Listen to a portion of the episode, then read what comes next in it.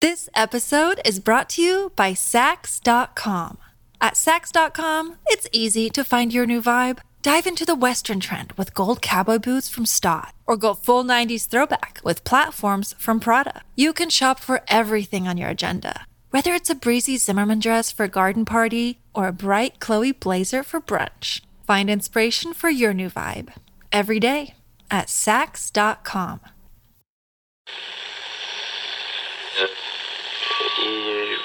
Empire.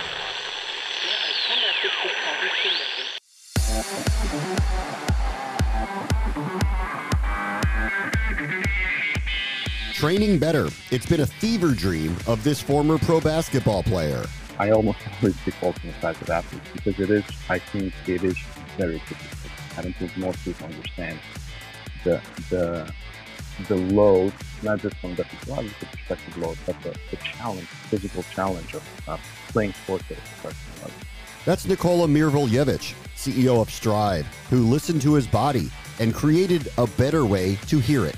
This is the Future Sport Podcast. I'm Bram Weinstein.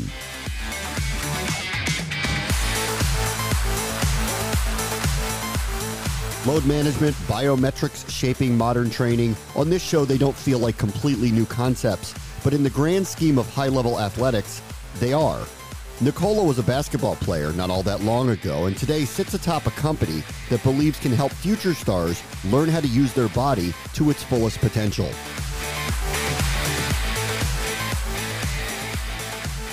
Our guest this week is Nikola Mirvaljevic, who is the CEO of Strive, which is a data platform that is proving to optimize muscle performance for elite athletes and teams alike. Nikola, thank you so much for taking the time. Bram, thanks for having me. Good morning, everyone. Uh, tell me a little bit about Strive. What, what exactly do you guys do? Through proprietary algorithms and sensors that uh, seamlessly integrate into any compression clothing, uh, Strive optimizes muscle performance for elite athletes and teams. Uh, we have a data platform that provides the most complete, accurate, and actionable data for athletes to always compete at their peak performance. And we, with both IMU and EMG capabilities, which is kind of movement and muscle analysis, uh, we can go beyond measuring only external load and providing also intuitive and insightful muscle data.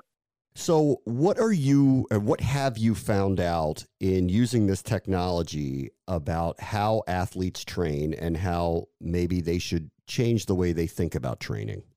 It's it's been very fascinating. As somebody who studied biomedical engineering and human performance in college, you know, you learn the you learn the the basics of what muscles are supposed to do, but turns out the real world is much different, much more different than education. And having uh, for the first time compiled a large data sets of muscle uh, performance during the training and games, we see some fascinating insights that athletes I get really excited about. And that's, you know, that uh, as athletes, you know, we have a, we have a particular muscles that are potentially underdeveloped from where there should be. You know, when we talk specifically about the posterior chain or back muscles of the leg and specifically hamstrings and glutes, we've seen a lot of uh, common patterns between different athletes and even like different sports. So, uh, you know, uh, make Nordic curls your friends is what I tell some huh. people. But yeah, um, there are there are patterns that are showing that uh, as athletes, you know, we rely a lot of quads, we rely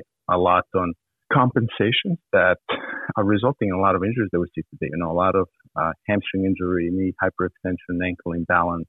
Uh, a lot of those injuries come from, uh, and even lower back pain. A lot of those injuries come from underdeveloped posterior chain.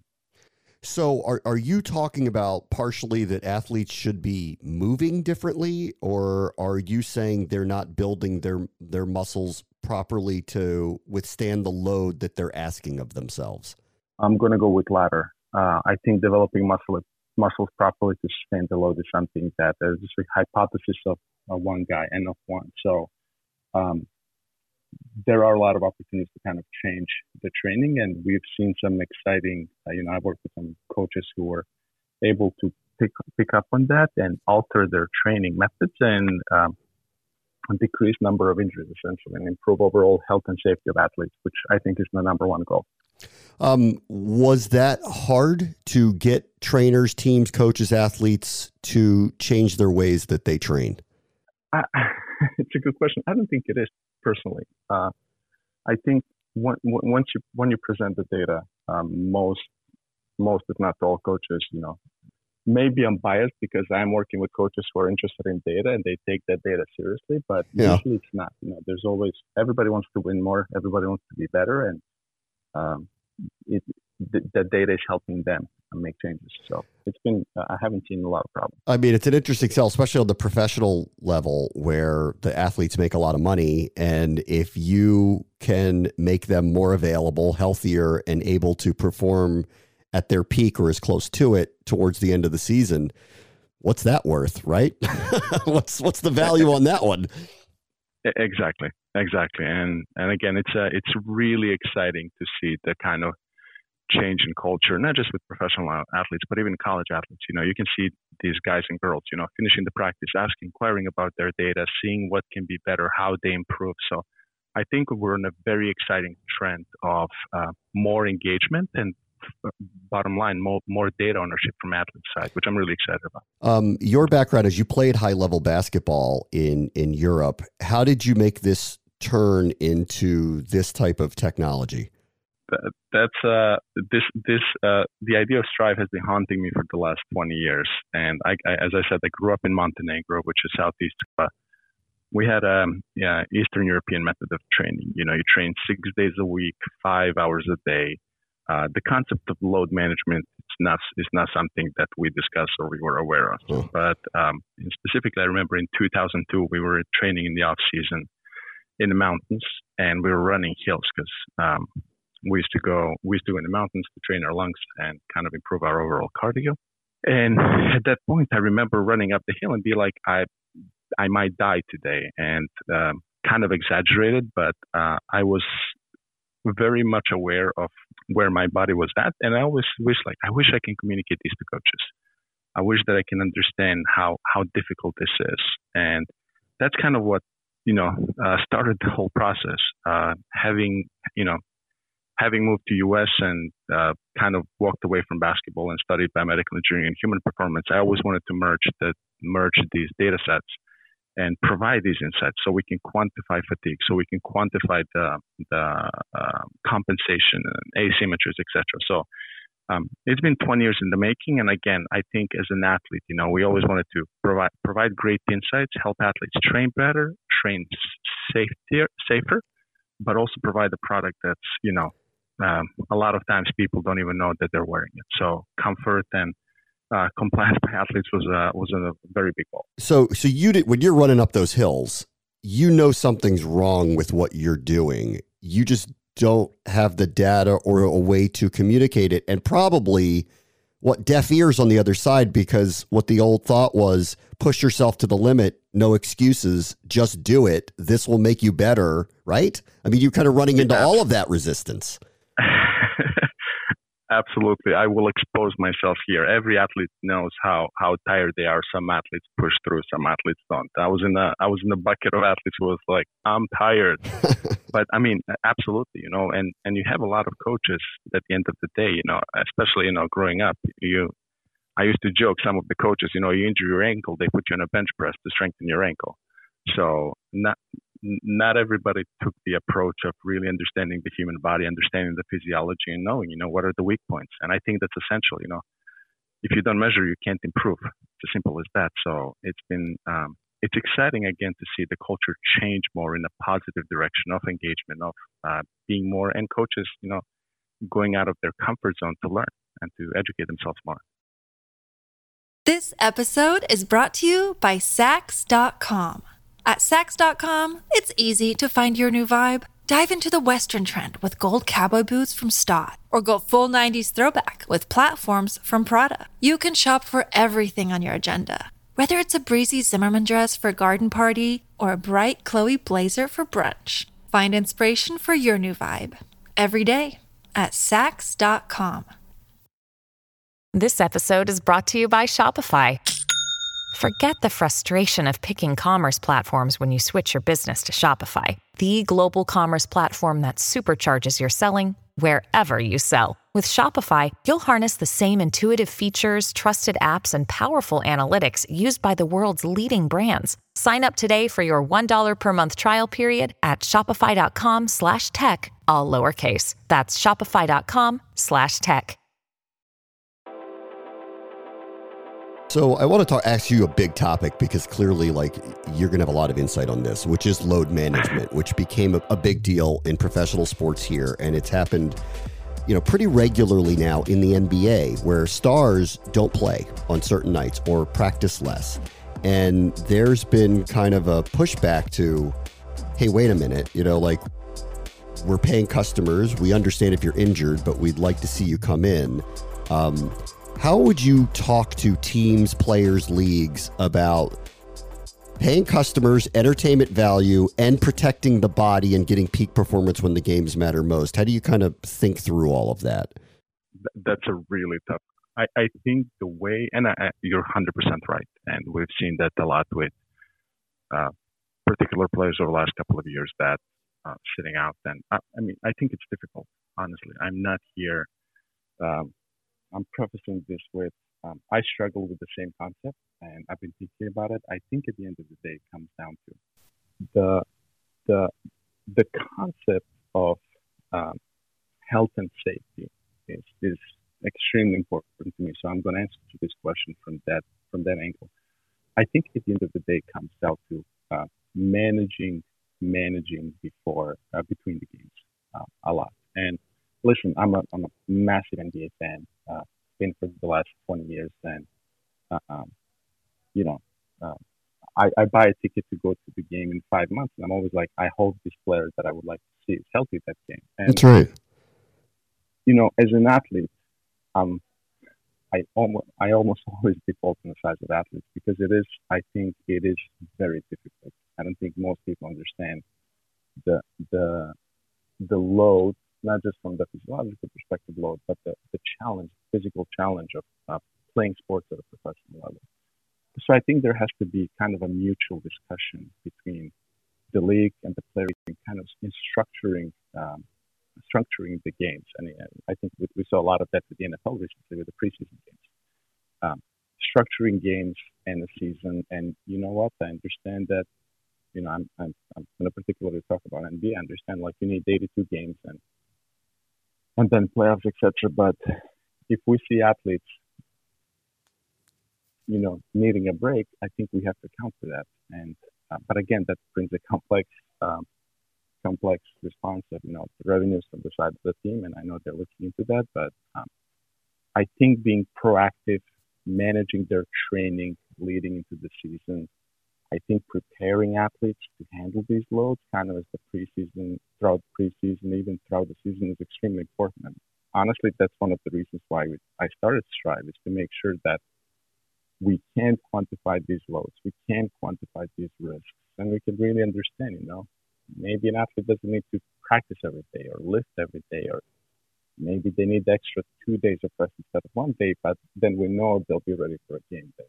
So I think it comes down to kind of the, the general education, and I, as a, as an engineer, you know, data always helps. Yeah. So if we can have the right data, it's kind of easy to make those decisions. Yeah, I, I know it's a it's, I know it's a difficult question because more and more and more, it feels like the solution we're getting to is the guys play too much, but that's not an answer to the entertainment and financial bottom line of the whole thing.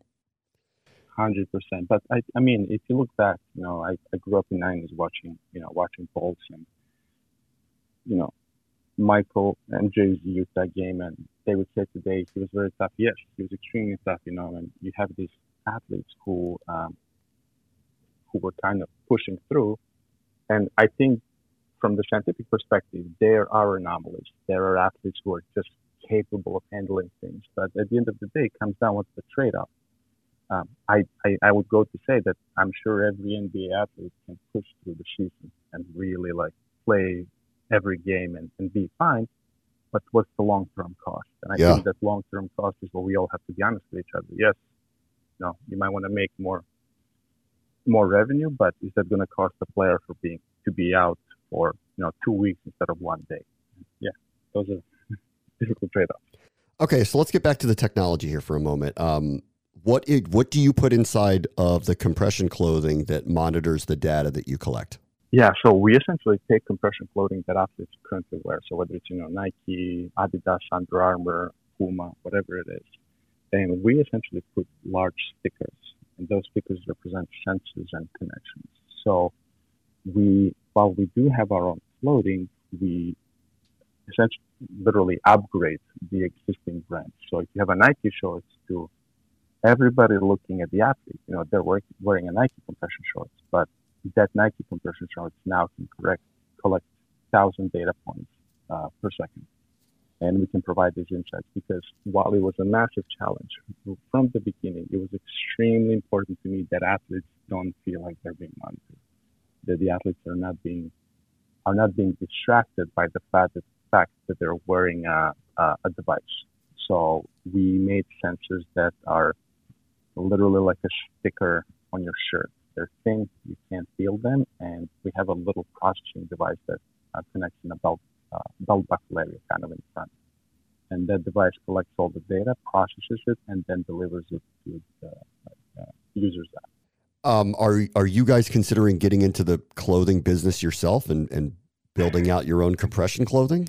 Uh, uh, we already introduced it. Yes, we, we have it, and that's um, you know um, when I started Strive, I always, you know, um, I always looked at like, oh, it's a data company focusing on, you know, muscles and movement, and I was very scientific about my about my uh, uh, about my approach. But at the end of the day, we got pulled into textiles, whether we like it or not. So yes, we have our own clothing. Um, that's also an option, obviously, but you know, a lot of people like to um, a lot of people like to upgrade their existing clothing. So um, we offer both. Um, all right, give me. Um, I'll let you go on this. Just, just give me an idea of what the next three to five years looks like in this field. How, how do you see all of this data and all of these changing habits and training methodologies? How do you see that kind of progressing here over the next few years? I love that question, and I love that question because I think we're entering the stage of customization. Um, period. You know, customizing training, customizing preparation, customizing recovery you know, we have a large data sets now, uh, not just us, but, you know, almost every company can now point you to the, to the, what's standard. And, you know, in my, in my eyes, in my world, um, I see an ecosystem.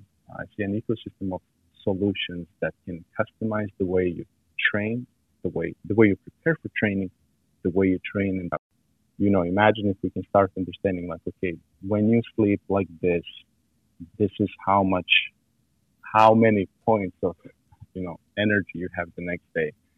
And this is what kind of recovery process you need to take after you do that training. And this is when you should go to sleep. So i think it's this whole cycle of customizing you know by tracking your sleep customizing recovery by understanding your muscles um, customizing the the preparation and nutrition by uh, understanding your your stress on your muscles and I think we kind of, when we see all these data sets together, I think there's a beautiful big picture forming that um, I hope, I hope other uh, companies are realizing. You know, there's there's no there's no silver bullet here. There's no single solution that will take us to the promised land. I think we're talking about the ecosystem of data points that can uh, unlock the human performance picture that we've never seen before. You know, over the last 50 years, we've talked a lot in in you know physiology, anatomy, and human exercise classes about this is what the body's supposed to do. Um, it's fascinating what it's like monitoring running back when he's pushing through you know four athletes or defenders trying to tackle him down. So the the more we can understand this data sets, the more we can start thinking like, okay, what is the body actually doing, and how do we how do we fix it? How do we recover it? How do we feed it? How do we take care of it to be ready to perform again? It's all really interesting. Nikola Mirvaljevic is the CEO of Strive. Thank you so much for taking the time. Bram, thanks for having me.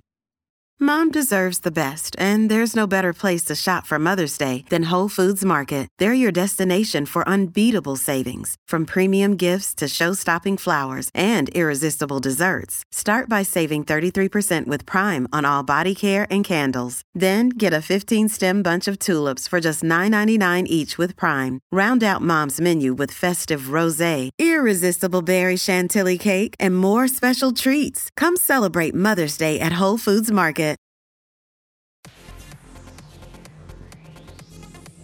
On the next Future Sport podcast. One day, Tom Brady will retire from the NFL, but currently his business portfolio has already started growing with the NFT hub Autograph. The new era of digital collecting is coming. The way that I see it, people have a ton of versatility and opportunity to be engaged differently and engage with their favorite leagues and athletes and icons. That's Autograph's CEO, Dillon Rosenblatt. That will do it for this episode. As always, the future is now. This is the Future Sport Podcast. I'm Bram Weinstein.